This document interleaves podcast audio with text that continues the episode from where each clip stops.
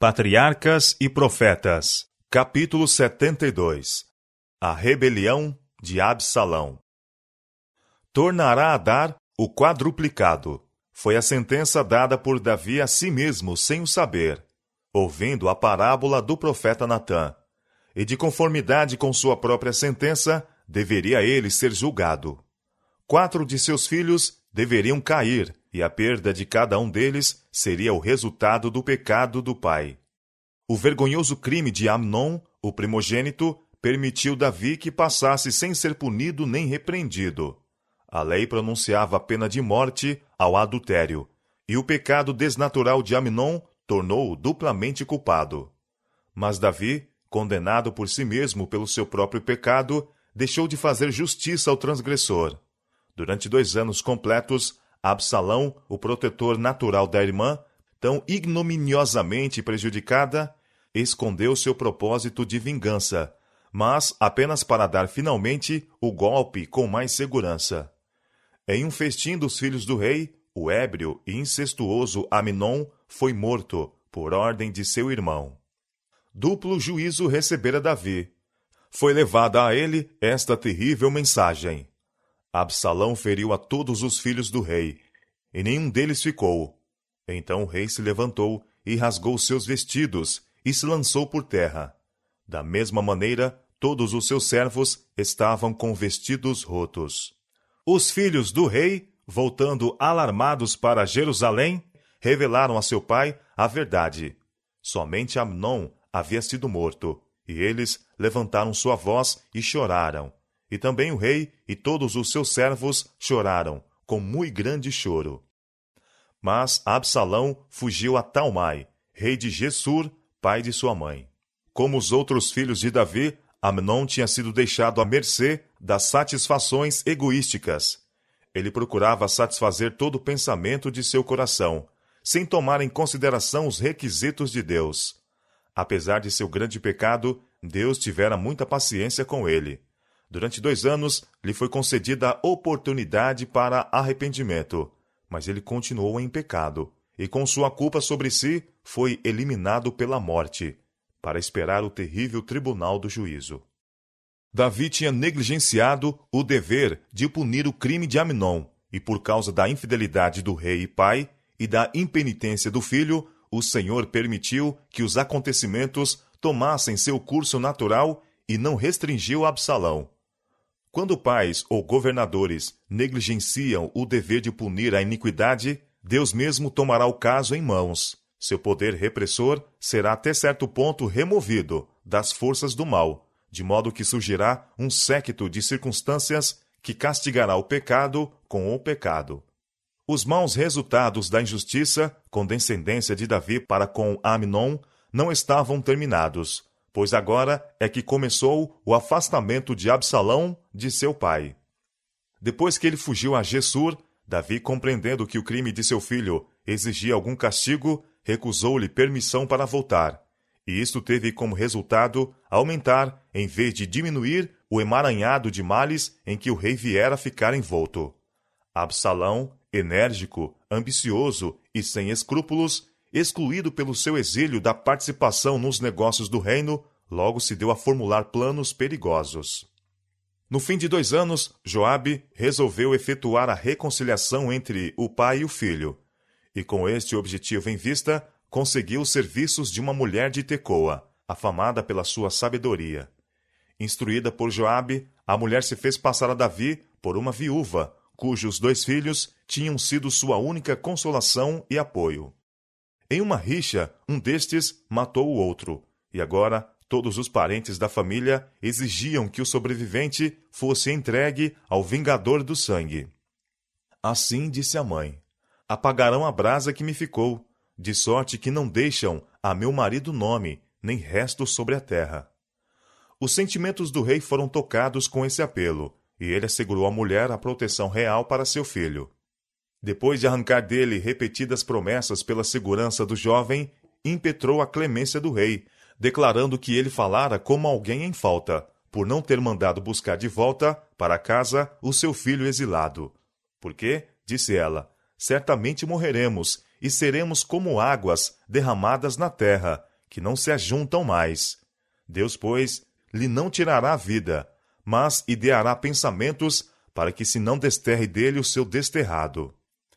Este quadro terno e tocante do amor de Deus para com o pecador, vindo como veio de Joabe, o rude soldado, é uma prova notável da familiaridade dos israelitas com as grandes verdades da redenção.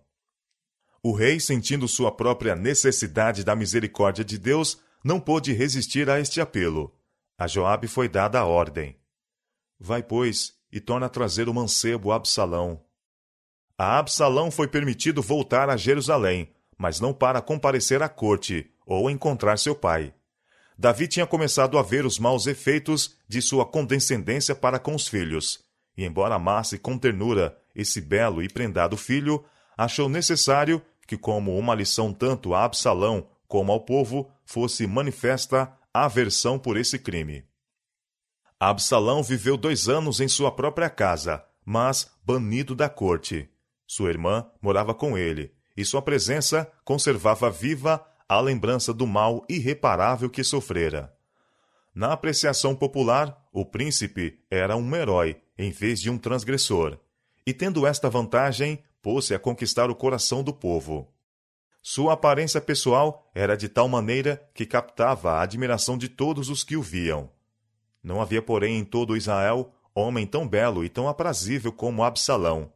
Desde a planta do pé até a cabeça, não havia nele defeito algum. Não era prudente da parte do rei deixar um homem do caráter de Absalão, ambicioso, impulsivo e apaixonado, a acalentar durante dois anos supostas ofensas. E o ato de Davi, permitindo-lhe voltar a Jerusalém, e contudo, recusando-se a admiti-lo em sua presença, alistou as simpatias do povo a seu favor. Tendo sempre diante de si a lembrança de sua própria transgressão à lei de Deus, Davi parecia moralmente paralisado. Era fraco e irresoluto, quando antes de seu pecado era corajoso e decidido. Sua influência junto ao povo se havia enfraquecido, e tudo isto favorecia os planos de seu filho desnaturado. Mediante a influência de Joabe, Absalão foi de novo admitido à presença de seu pai. Mas, embora houvesse uma reconciliação externa, continuou ele com seus projetos ambiciosos. Assumiu agora uma condição quase régia, tendo carros e cavalos, e cinquenta homens para correrem diante dele. E enquanto o rei mais e mais se inclinava a desejar o retiro e a solidão, Absalão cortejava assiduamente o favor popular. A influência da indiferença e irresolução de Davi estendeu-se a seus subordinados.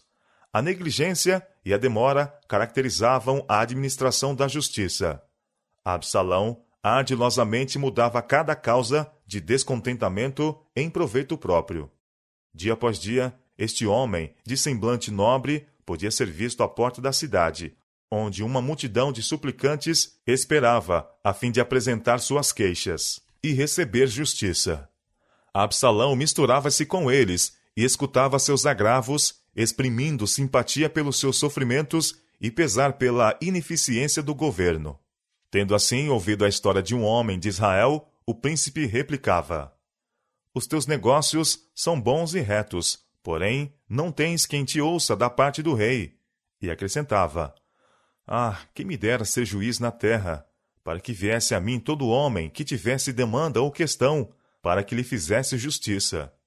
Sucedia também que, quando alguém se achegava a ele para se inclinar diante dele, ele estendia a sua mão e pegava dele e o beijava.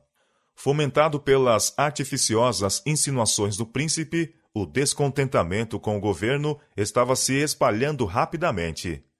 O elogio a Absalão estava nos lábios de todos. Era geralmente considerado como herdeiro do reino. O povo olhava para ele com orgulho, como sendo digno desse elevado cargo, e acendeu-se o desejo de que ele ocupasse o trono. Assim furtava Absalão o coração dos homens de Israel. No entanto, o rei, cego pelo afeto para com seu filho, de nada suspeitava. A condição principesca que Absalão havia assumido era considerada por Davi como tendo em vista honrar a sua corte, ou seja, como uma expressão de alegria pela reconciliação. Estando preparada a mente do povo para o que havia de seguir-se, Absalão secretamente enviou homens, escolhidos por todas as tribos, a fim de combinar as necessárias providências para uma revolta. E agora, o manto da devoção religiosa foi tomado para esconder seus intuitos traidores. Um voto feito muito tempo antes, quando ele estava num desterro, devia ser cumprido em Hebron. Absalão disse ao rei: Deixa-me ir pagar em Hebron o meu voto que voltei ao Senhor, porque morando eu em Jesus, em Síria, voltou o teu servo um voto, dizendo: Se o Senhor outra vez me fizer tornar a Jerusalém, servirei ao Senhor. Então, o extremoso pai, reconfortado com esta prova de piedade em seu filho, despediu-o com sua bênção. A conspiração estava agora completamente amadurecida. O ato final de Absalão, inspirado na hipocrisia, destinava-se não somente a cegar o rei, mas estabelecer a confiança do povo, e assim levar este à rebelião contra o rei que Deus escolhera. Absalão partiu para Hebron, e foram com ele, de Jerusalém, duzentos homens convidados, porém iam na sua simplicidade, porque nada sabiam daquele negócio. Estes homens iam com Absalão, mal imaginando que seu amor pelo filho os estava levando à rebelião contra o pai. Chegando em Hebron, Absalão imediatamente chamou Aitofel, um dos principais conselheiros de Davi, homem de grande fama por sua sabedoria, cuja opinião se julgava ser tão segura e prudente como a de um oráculo. Aitofel aderiu aos conspiradores e seu apoio fez com que parecesse certo o êxito à causa de Absalão, atraindo sob sua bandeira muitos homens de influência de todas as partes do país. Soando a trombeta da revolta, os espias do príncipe, por todo o país, espalharam a notícia de que Absalão era rei, e muitos do povo a ele se uniram. Entre mentes foi levado o alarme a Jerusalém, ao rei. Davi despertou-se de súbito para ver a rebelião irrompendo junto a seu trono. Seu próprio filho, aquele que ele amara e em quem confiara, estivera a conspirar para lhe tomar a coroa e, sem dúvida, para lhe tirar a vida. Davi sacudiu a depressão que durante tanto tempo sobre ele repousava. E com o espírito de seus primeiros anos, preparou-se para enfrentar esta terrível emergência. Absalão estava arregimentando suas forças em Hebron, afastada apenas 30 quilômetros. Os rebeldes logo estariam às portas de Jerusalém. De seu palácio, Davi olhava para sua capital, formosa de sítio e alegria de toda a terra, a cidade do grande rei. Estremecia ao pensamento de expô-la à carnificina e devastação.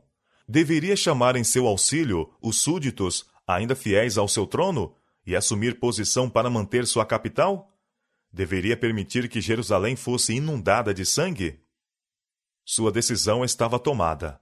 Os horrores da guerra não deveriam recair sobre a cidade escolhida.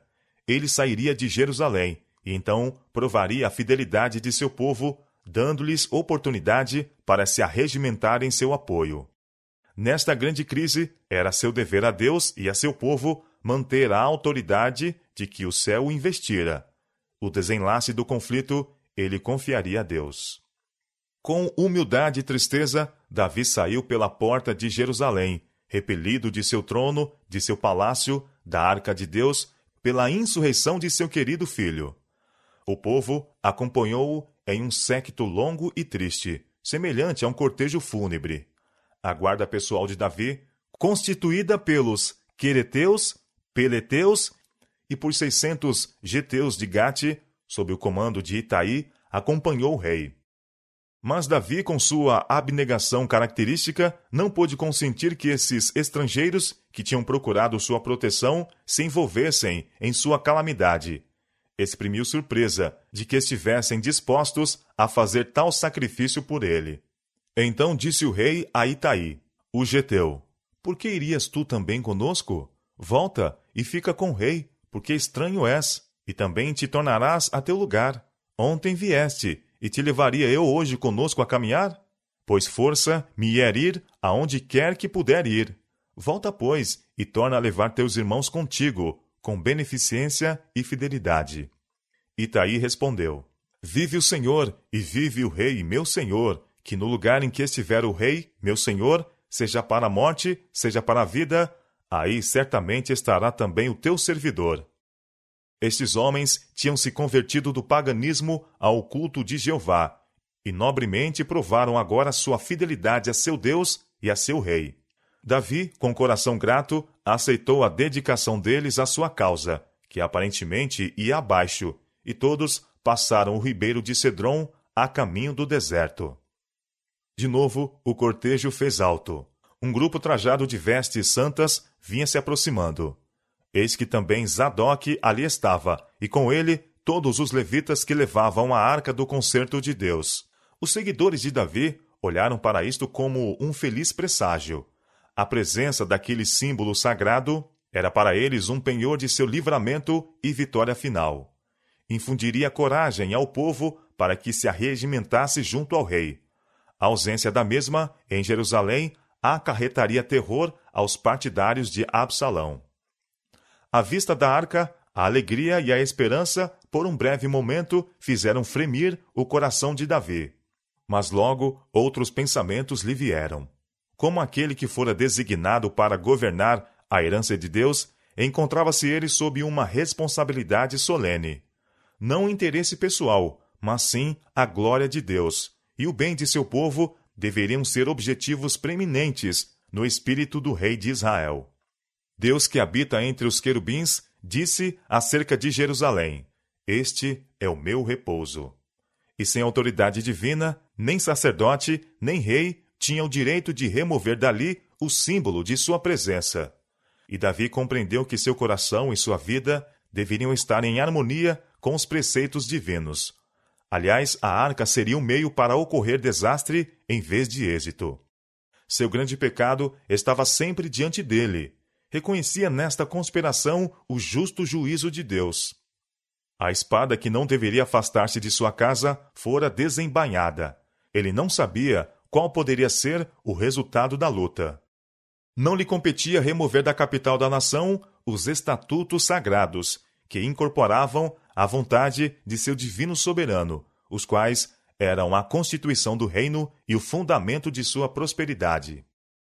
Ele ordenou a Zadok: torna a levar a arca de Deus à cidade, que se achar graça nos olhos do Senhor, ele me tornará a trazer para lá, e me deixará ver a ela e a sua habitação.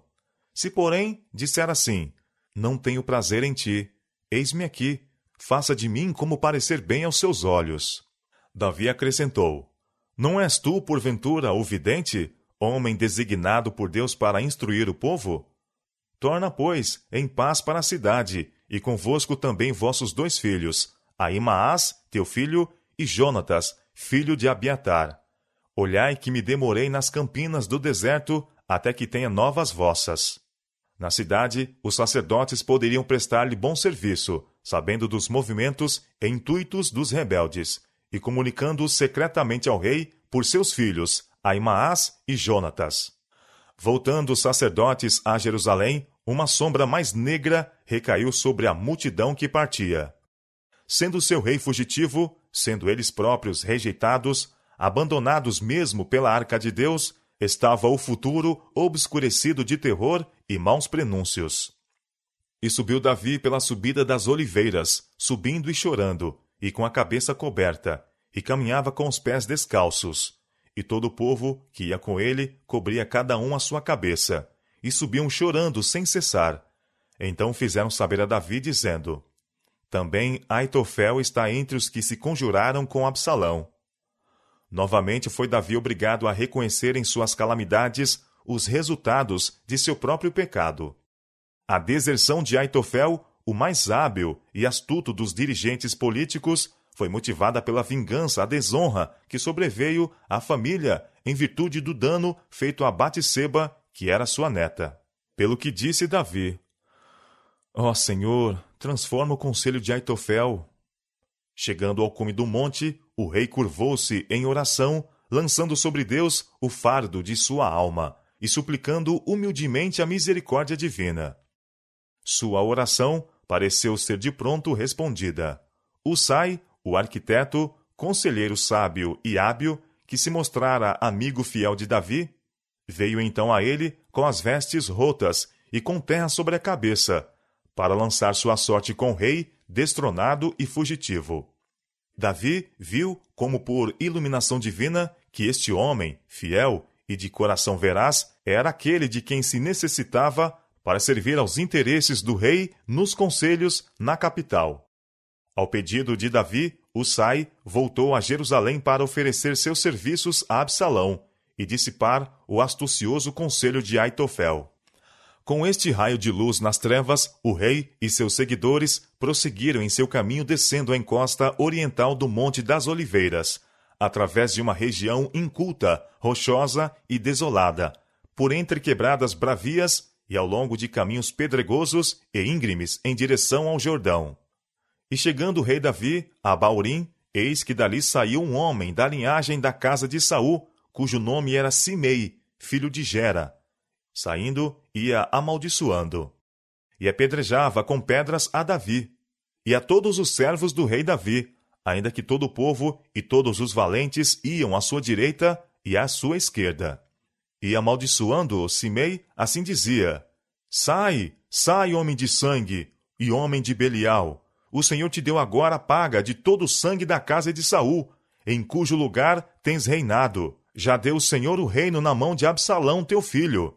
Eis-te agora na tua desgraça, porque és um homem de sangue. Na prosperidade de Davi, Simei não mostrara, quer por palavra, quer por atos, que não era um súdito leal. Mas, na aflição do rei, este benjaminita revelou seu verdadeiro caráter. Honrara Davi em seu trono, mas amaldiçoara-o em sua humilhação. Vil e egoísta, olhava aos outros como sendo do mesmo caráter que ele, e, inspirado por Satanás, saciava seu ódio naquele a quem Deus castigara.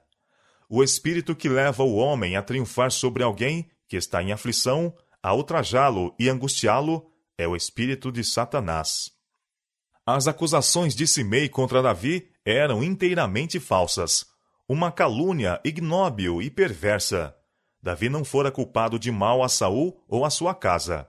Quando Saul estava inteiramente em seu poder, e o poderia ter matado, simplesmente cortou a fímbria de sua veste e censurou a si próprio por mostrar mesmo este desrespeito pelo ungido do Senhor. Do respeito sagrado de Davi pela vida humana, prova notável fora dada, mesmo quando ele próprio era acossado como animal feroz. Um dia, quando se achava escondido na caverna de Adulão, volvendo-se seus pensamentos à imperturbável liberdade de sua vida de rapaz, exclamou o fugitivo: Quem me dera beber da água da cisterna de Belém, que está junto à porta? segundo Samuel capítulo 23, versos 13 a 17. Belém estava naquele tempo nas mãos dos filisteus, mas três homens valorosos do grupo de Davi romperam através da guarda e trouxeram da água de Belém a seu senhor. Davi não a pôde beber. Guarda-me, ó Senhor, exclamou ele. De que tal não faça? Beberia eu o sangue dos homens que foram a risco de sua vida? E ele reverentemente derramou a água como oferta a Deus. Davi tinha sido um homem de guerra, e grande parte de sua vida fora despendida entre cenas de violência. Mas, de todos que passaram por essa prova, não muitos, em verdade, foram tão pouco afetados pela sua influência insensibilizadora e desmoralizadora como foi Davi. Abissai, sobrinho de Davi, um dos mais valentes de seus capitães, não pôde escutar com paciência as palavras insultantes de Simei. Por que amaldiçoaria este cão morto ao rei meu senhor? exclamou ele. Deixa-me passar e lhe tirarei a cabeça. Mas o rei proibiu-lhe. Eis que, meu filho, disse ele, procura a minha morte. Quanto mais ainda este benjamita? Deixa-o, que amaldiçoe, porque o Senhor lhe disse. Porventura, o Senhor olhará para a minha miséria, e o Senhor me pagará com bem a sua maldição deste dia. A consciência estava a proferir verdades amargas e humilhantes a Davi, enquanto seus súditos fiéis se admiravam com sua súbita mudança de sorte. Não era isto mistério para o rei. Ele muitas vezes tivera pressentimentos de uma hora como aquela. Admirava-se de que Deus tivesse tanto tempo suportado seus pecados e retardado o castigo merecido. E agora, em sua fuga precipitada e triste, com os pés descalços, com as vestes reais mudadas em saco, com as lamentações dos que o acompanhavam a despertar os ecos das colinas, pensava ele em sua amada capital. O lugar que fora o cenário de seu pecado, e lembrando-se da bondade e longanimidade de Deus, não estava inteiramente sem esperança. Sentia que o Senhor ainda o trataria com misericórdia. Muito malfeitor tem desculpado seu pecado, apontando para a queda de Davi. Mas quão poucos há que manifestam o arrependimento e humildade de Davi? Quão poucos suportam a aprovação e o castigo com paciência e coragem que ele manifestou? Confessara seu pecado e, durante anos, procurara cumprir seu dever como fiel servo de Deus. Trabalhara para o erguimento de seu reinado, e sob seu governo este atingiria a uma força e prosperidade jamais alcançada antes. Reunira grandes suprimentos de materiais para a edificação da casa de Deus. E agora deveria todo o trabalho de sua vida ser dissipado? Deveriam os resultados de anos de uma labuta consagrada, de trabalho criativo, dedicação, aptidão de estadista, passar para as mãos de seu filho descuidado e traidor? que não tinha consideração pela honra de Deus nem pela prosperidade de Israel? Quão natural teria parecido murmurar Davi contra Deus nesta aflição. Mas ele viu a causa de sua inquietação em seu próprio pecado. Das palavras do profeta Miqueias transpira o espírito que animava o coração de Davi. Se morar nas trevas, o Senhor será minha luz. Sofrerei a ira do Senhor, porque pequei contra ele, até que julgue a minha causa e execute o meu direito. Miqueias capítulo 7, versos 8 e 9. E o Senhor não abandonou Davi. Este capítulo de sua experiência, em que sob o mais cruel dano e insulto, ele se mostrara humilde, abnegado, generoso e submisso, é um dos mais nobres em toda a sua experiência. Nunca foi o governador de Israel, com mais verdade, grande à vista do céu, do que nesta hora de sua mais profunda humilhação exterior. Tivesse Deus permitido que Davi continuasse em pecado sem ser exprobrado e permanecesse em paz e prosperidade em seu trono, enquanto transgredia os preceitos divinos, e os céticos e incrédulos poderiam ter tido alguma desculpa para citar a história de Davi como um vitupério à religião da Bíblia. Mas, na experiência por que ele fez Davi passar, o Senhor mostra que não pode tolerar nem desculpar o pecado. E a história de Davi nos habilita a ver também o grande objetivo que Deus tem em vista com seu trato com o pecado. Habilita-nos a divisar, mesmo através dos mais tenebrosos juízos, a realização de seus intuitos de misericórdia e beneficência. Ele fez Davi passar pela vara, mas não o destruiu. A fornalha é para purificar, mas não para consumir, diz o Senhor.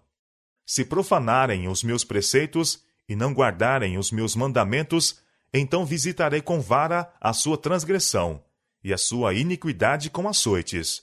Mas não retirarei totalmente dele a minha benignidade, nem faltarei a minha fidelidade. Salmo, capítulo 89, versos 31 a 33. Logo depois que Davi saiu de Jerusalém, Absalão e seu exército entraram e, sem qualquer luta, tomaram posse da fortaleza de Israel. Usai achou-se entre os primeiros a saudar o monarca, recém-coroado. E o príncipe ficou surpreso e satisfeito com a aquisição do velho amigo e conselheiro de seu pai. Absalão estava confiante no êxito. Até ali, seus planos tinham sido bem-sucedidos.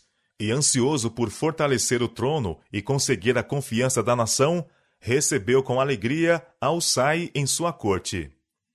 Absalão estava agora cercado de uma grande força, mas esta era pela maior parte constituída de homens inexperientes na guerra.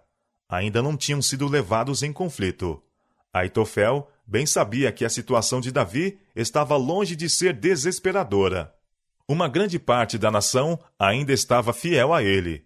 Estava rodeado de guerreiros experimentados que eram fiéis ao seu rei, e seu exército era comandado por generais hábeis e experientes.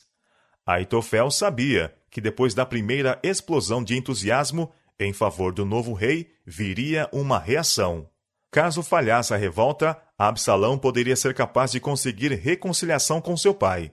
Então, Aitofel, como seu principal conselheiro, seria tido na conta do mais culpado pela rebelião. Sobre ele recairia o mais severo castigo. Para impedir que Absalão retrocedesse, Aitofel o aconselhou a um ato que, aos olhos da nação inteira, tornaria impossível a reconciliação. Com engano infernal, este estadista, astuto e sem escrúpulos, insistiu com Absalão para acrescentar o crime de incesto ao de rebelião. À vista de todo Israel, deveria tomar para si as concubinas de seu pai, segundo o costume das nações orientais, declarando assim que sucedia seu pai no trono. E Absalão levou a efeito a vil sugestão. Assim cumpriu-se a palavra de Deus a Davi pelo profeta: Eis que suscitarei da tua mesma casa o mal sobre ti, e tomarei das tuas mulheres perante os teus olhos, e as darei a teu próximo, porque tu o fizeste em oculto, mas eu farei este negócio perante todo Israel e perante o sol. 2 Samuel capítulo 12, versos 11 e 12. Não que Deus instigasse tais atos de impiedade, mas por causa do pecado de Davi, ele não exerceu seu poder para os impedir. Aitofel fora tido em grande estima pela sua sabedoria, mas era destituído do esclarecimento que vem de Deus. O temor do Senhor é o princípio da sabedoria, e este Aitofel não possuía. Aliás, dificilmente poderia ter baseado o êxito da traição no crime de incesto. Homens de coração corrupto tramam a impiedade, como se não houvesse providência a dirigir superiormente as coisas a fim de obstar seus desígnios. Mas aquele que habita nos céus se rirá, o Senhor zombará deles. Salmo, capítulo 2, verso 4. O Senhor declara: Não quiseram o meu conselho e desprezaram toda a minha repreensão. Portanto, comerão do fruto do seu caminho e fartar-se-ão dos seus próprios conselhos, porque o desvio dos simples os matará, e a prosperidade dos loucos o destruirá. Provérbios capítulo 1, versos 30 a 32. Tendo tido êxito na trama destinada a conseguir sua segurança, Aitofel insistiu com Absalão sobre a necessidade de ação imediata contra Davi. Deixa-me escolher doze mil homens, disse ele, e me levantarei e seguirei após Davi esta noite. E irei sobre ele, pois está cansado e fraco das mãos, e o espantarei e fugirá todo o povo que está com ele. Então ferirei o rei só, e farei tornar a ti todo o povo. Este plano foi aprovado pelos conselheiros do rei. Caso houvesse sido seguido, certamente Davi teria sido morto, a menos que o Senhor interviesse diretamente para o salvar. Uma sabedoria mais elevada, porém, do que a do afamado Aitofel, estava a dirigir os acontecimentos. O Senhor o ordenara para aniquilar o bom conselho de Aitofel, para que o Senhor trouxesse o mal sobre Absalão. Sai não fora chamado ao conselho, e não se intrometeria sem que isto lhe fosse pedido, receoso de vir sobre a si a suspeita de ser espião. Mas, depois que se dispersou a assembléia, Absalão, que tinha grande consideração pelo juízo do conselheiro de seu pai, submeteu à sua apreciação o plano de Aitofel, Sai viu que, se o plano proposto fosse conseguido, Davi estaria perdido. E disse: O conselho que Aitofel esta vez aconselhou não é bom. Disse mais Sai: Bem conheces a teu pai, e a seus homens, que são valorosos e que estão com o espírito amargurado, como a ursa no campo, roubada dos cachorros. Também teu pai é homem de guerra, e não passará a noite com o povo. Eis que agora está escondido em alguma cova, ou em qualquer outro lugar. Ele argumentava que, se as forças de Absalão perseguissem a Davi, não fariam prisioneiro ao rei, e se sofressem um revés, isto tenderia a desanimá-las e faria grande mal à causa de Absalão. Porque, disse ele, todo Israel sabe que teu pai é valoroso, e homens valentes os que estão com ele. E sugeriu um plano atraente pela sua natureza vaidosa e egoística, propenso à exibição de poder. Eu, porém, aconselho que com toda pressa se ajunte a ti todo Israel, desde Dan até Berseba, e multidão como a areia do mar, e que tu, em pessoa, vás à peleja. Embora iremos a ele, em qualquer lugar que se achar, e facilmente viremos sobre ele, como o orvalho cai sobre a terra. E não ficará dele e de todos os homens que estão com ele, nem ainda um só. E se ele se retirar para alguma cidade, todo Israel trará cordas àquela cidade, e arrastá-la-emos até ao ribeiro, até que não se ache ali nenhuma só pedrinha. Então disse Absalão a todos os homens de Israel: Melhor é o conselho de Usai, o arquita, do que o conselho de Aitofel. Mas houve um que não foi enganado, um que previu claramente o resultado deste erro fatal de Absalão. Aitofel compreendeu que a causa dos rebeldes estava perdida e viu que, qualquer que pudesse ser a sorte do príncipe, não havia esperança para o conselheiro que instigara os seus maiores crimes. Aitofel havia animado Absalão na rebelião, aconselhara-o à mais abominável impiedade, a desonra de seu pai. Sugerira a morte de Davi e fizera os planos para sua realização. Suprimira a última possibilidade de reconciliação com o rei, e agora outro era preferido a ele, mesmo por Absalão. Cheio de inveja, irado e desesperado, Aitofel foi para sua casa e para sua cidade, e pôs em ordem a sua casa e se enforcou e morreu. Tal foi o resultado da sabedoria de quem, com todos os seus elevados dotes, não fez de Deus o seu conselheiro. Satanás engoda aos homens com promessas lisonjeiras, mas no fim será descoberto por toda a alma que o salário do pecado é a morte. Romanos, capítulo 6, verso 23. O Sai, não tendo certeza de que seu conselho seria seguido pelo versátil rei, não perdeu tempo em avisar Davi para que se escapasse para além do Jordão, sem demora. O Sai enviou esta mensagem aos sacerdotes, os quais deveriam transmiti-la por seus filhos. Assim e assim aconselhou Aitofel a Absalão e aos anciãos de Israel. Porém, assim e assim aconselhei eu. Agora, pois, não passes esta noite nas campinas do deserto, mas passa depressa a outra banda, para que o rei e todo o povo que com ele está não seja devorado. Houve suspeitas contra os moços, e foram perseguidos, todavia conseguiram levar a efeito sua perigosa missão. Davi, fatigado pelas labutas e mágoas depois daquele primeiro dia de fuga, recebeu a mensagem de que deveria atravessar o Jordão naquela noite pois que seu filho procurava sua vida. Quais seriam os sentimentos daquele pai e rei tão cruelmente ultrajado neste perigo terrível? Como homem valoroso, homem de guerra e rei, cuja palavra era lei, traído por seu filho, a quem amara, com quem fora condescendente e em quem imprudentemente confiara, ofendido e abandonado pelos súditos que a ele estavam ligados pelos mais fortes laços de honra e lealdade. Com que palavras derramou Davi os sentimentos de sua alma? Na hora de sua mais negra prova, o coração de Davi estava firme em Deus, e ele cantou: Senhor, como se têm multiplicado os meus adversários! São muitos os que se levantam contra mim. Muitos dizem na minha alma: Não há salvação para ele em Deus. Mas tu, Senhor, és um escudo para mim, a minha glória e o que exalta a minha cabeça. Com a minha voz clamei ao Senhor, e ele ouviu-me desde o seu santo monte. Eu me deitei e dormi. Acordei, porque o Senhor me sustentou. Não terei medo de dez milhares de pessoas que se puseram contra mim ao meu redor. A salvação vem do Senhor. Sobre o teu povo seja a tua bênção. Salmo, capítulo 3, versos 1 a 8.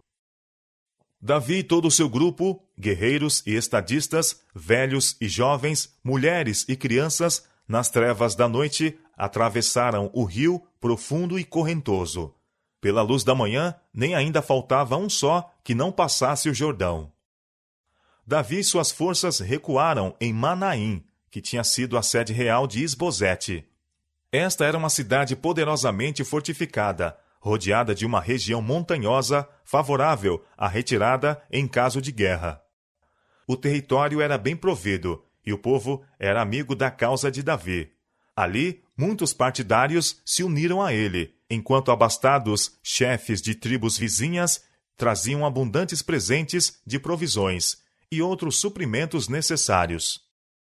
O conselho de Usai conseguira seu objetivo, obtendo para Davi oportunidade para escapar. Mas o príncipe, precipitado e impetuoso, não pôde por muito tempo ser restringido, e logo se pôs em perseguição de seu pai. E Absalão passou o Jordão, e ele e todo o homem de Israel com ele. Absalão constituiu comandante-geral de suas forças a Amasa, filho de Abigail, irmã de Davi. Seu exército era grande, mas indisciplinado e mal preparado para competir com os soldados experimentados de seu pai. Davi dividiu suas forças em três batalhões sob o comando de Joabe, Abissai e Itaí, o geteu. Tinha sido seu propósito conduzir ele mesmo seu exército ao campo, mas contra isto, os oficiais do exército, os conselheiros e o povo veemente protestaram. Não sairás, disseram, porque se formos obrigados a fugir, não porão o coração em nós, e ainda que metade de nós morra, não porão o coração em nós, porque ainda, tais como nós somos, ajuntará dez mil. Melhor será, pois, que da cidade nos sirvas de socorro. Então Davi lhes disse: O que bem parecer aos vossos olhos farei. Segundo Samuel, capítulo 18, versos 3 e 4. Dos muros da cidade, as longas fileiras do exército rebelde estavam bem à vista. O usurpador era acompanhado de uma hoste vasta em comparação com a qual a força de Davi não parecia senão um punhado. Mas, olhando o rei para as forças oponentes, o pensamento máximo em seu espírito não era a coroa e o reino, nem sua própria vida, que dependia da ação da batalha. O coração do pai estava cheio de amor e compaixão para com seu filho rebelde. Saindo em fileiras o exército pelas portas da cidade, Davi animou seus fiéis soldados, mandando-lhes que saíssem confiantes em que o Deus de Israel lhes daria a vitória. Mas mesmo agora ele não pôde reprimir seu amor para com Absalão. Quando Joabe, o vencedor em cem campos de batalha, conduzindo a primeira coluna, passou pelo seu rei, curvou a altiva cabeça para ouvir a última mensagem do monarca, que dizia, com voz trêmula: Brandamente tratai, por amor de mim, ao mancebo, Absalão. E Absai e Itaí receberam a mesma incumbência. Brandamente tratai, por amor de mim, ao mancebo, a Absalão. Mas a solicitude do rei, parecendo declarar que Absalão era mais caro do que o seu reino, e mais caro mesmo do que os súditos fiéis ao seu trono, apenas aumentou a indignação dos soldados contra o filho desnaturado. O local da batalha foi um bosque próximo do Jordão, em que o grande número do exército de Absalão apenas lhe era uma desvantagem. Por entre os pontos espessos e os pantanais da floresta, aquelas tropas indisciplinadas se tornaram confusas e não mais podiam ser dirigidas. E foi ferido o povo de Israel diante dos servos de Davi, e naquele mesmo dia houve ali uma grande derrota de vinte mil. Absalão, vendo que era perdida a causa, voltara-se para fugir, quando a cabeça lhe foi apanhada entre os ramos de uma árvore larga. E saindo seu mulo de debaixo dele, foi deixado desamparadamente suspenso, como presa a seus inimigos. Em tal condição foi encontrado por um soldado, que, de medo de desagradar o rei, poupou Absalão, mas referiu a Joabe que o vira. Joabe não se restringiu por quaisquer escrúpulos. Havia favorecido Absalão, tendo duas vezes conseguido sua reconciliação com Davi, e a confiança assim manifesta para com ele fora vergonhosamente traída. Se não fossem as vantagens alcançadas por Absalão, mediante a intercessão de Joabe, esta rebelião com todos os seus horrores jamais poderia ter ocorrido. Agora estava nas mãos de Joabe destruir com um golpe o instigador de todo este mal. E tomou três dardos, e traspassou com ele o coração de Absalão. E tomaram a Absalão e lançaram no bosque, numa grande cova, e levantaram sobre ele um muito grande montão de pedras. Assim pereceram os instigadores da rebelião em Israel. Aitofel morrera pela sua própria mão. O príncipe Absalão, cuja gloriosa beleza fora o orgulho de Israel, foi eliminado no vigor da juventude, sendo seu cadáver arremessado em uma cova e coberto com um monte de pedras, em sinal de ignominia eterna. Em vida, erigira Absalão para si um custoso monumento no Vale do Rei. Mas a única lembrança que assinalou a sua sepultura foi o monte de pedras no deserto. Morto, o chefe da rebelião, Joabe chamou novamente seu exército, ao som da trombeta, da perseguição à hoste fugitiva, e logo foram expedidos mensageiros para levarem a notícia ao rei. A sentinela sobre o muro da cidade, olhando para o campo de batalha, descobriu um homem a correr sozinho. Logo, um segundo veio a ser visto. Aproximando-se o primeiro, o atalaia disse ao rei que estava a esperar junto à porta. Veio, vejo o correr do primeiro, que parece ser o correr de Aimaas, filho de Zadok. Então disse o rei: Este homem é de bem e virá com boas novas. Gritou, pois, Aimaas e disse ao rei: Paz! Inclinou-se ao rei com o rosto em terra e disse: Bendito seja o Senhor, que entregou os homens que levantaram a mão contra o rei meu senhor. A ansiosa pergunta do rei: Vai bem com o mancebo, com Absalão? Aimaas deu uma resposta evasiva. O segundo mensageiro chegou clamando: Anunciar-se ao rei, meu senhor, que hoje o Senhor te vingou da mão de todos os que se levantaram contra ti. Novamente veio dos lábios do pai a pergunta que o absorvia: Vai bem com o mancebo, com Absalão? Sem poder esconder a triste notícia, o arauto respondeu: Sejam como aquele mancebo os inimigos do rei, e todos os que se levantam contra ti para mal. Era bastante. Davi não fez mais perguntas, mas com a cabeça baixa subiu à sala que estava por cima da porta e chorou. E andando, dizia assim: Meu filho Absalão, meu filho, meu filho Absalão, que me dera que eu morrera por ti, Absalão, meu filho, meu filho. O exército vitorioso, voltando do campo de batalha, aproximou-se da cidade, despertando suas aclamações de triunfo, ecos nas colinas. Mas, ao entrarem pela porta da cidade, findaram-se as aclamações, arrearam-se as bandeiras, e com olhar fixo avançaram mais, como os que sofreram derrota do que como vencedores, porque o rei não os estava esperando a fim de dar-lhes as boas-vindas. Mas do quarto, em cima da porta, ouvia-se o clamor de seu pranto. Meu filho Absalão, meu filho, quem me dera que eu morrera por ti, Absalão. Então a vitória se tornou naquele mesmo dia em tristeza para todo o povo, porque naquele mesmo dia o povo ouvira dizer: Muito triste está o rei por causa de seu filho. E aquele mesmo dia o povo entrou às furtadelas na cidade, como o povo de vergonha se escoa quando foge da peleja. Joabe ficou cheio de indignação. Deus lhe dera motivo de triunfo e alegria. A maior rebelião que já fora conhecida em Israel tinha sido suprimida, e no entanto esta grande vitória se transformara em lamentação por aquele cujo crime custara o sangue de milhares de bravos. O rude e áspero capitão encaminhou-se para a presença do rei e disse com ousadia: Hoje envergonhaste as caras de todos os teus servos, que livraram hoje a tua vida, e a vida de teus filhos e de tuas filhas, amando tu aos que te aborrecem e aborrecendo aos que te amam. Porque hoje dás a entender que nada valem para contigo capitães e servos. Porque entendo hoje que se Absalão vivesse e todos nós hoje fôssemos mortos, então bem te parecer aos teus olhos. Levanta-te, pois, agora, Sai e fala conforme ao coração de teus servos.